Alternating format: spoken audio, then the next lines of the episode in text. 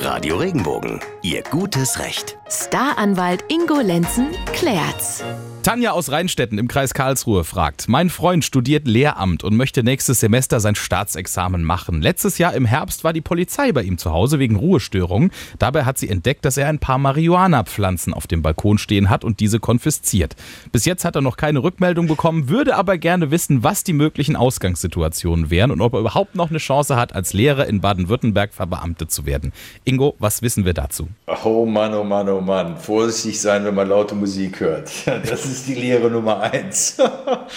Nein, aber das ist tatsächlich ein Problem. Und ähm, hier kann man dem jungen Mann nur raten, schnellstmöglichst einen Anwalt aufzusuchen. Denn wenn man in den Staatsdienst möchte, dann kann der Staat erweiterte Führungszeugnisse verlangen. Und da stehen halt auch die Vorstrafen oder Eintragungen drin, die normalerweise nicht reinkämen. Also normalerweise kommen ja ins normale Führungszeugnis nur Geldstrafen über 90 Tagessätze und entsprechende Freiheitsstrafen. Beim erweiterten Führungszeugnis, da stehen sogar Einstellungen drin.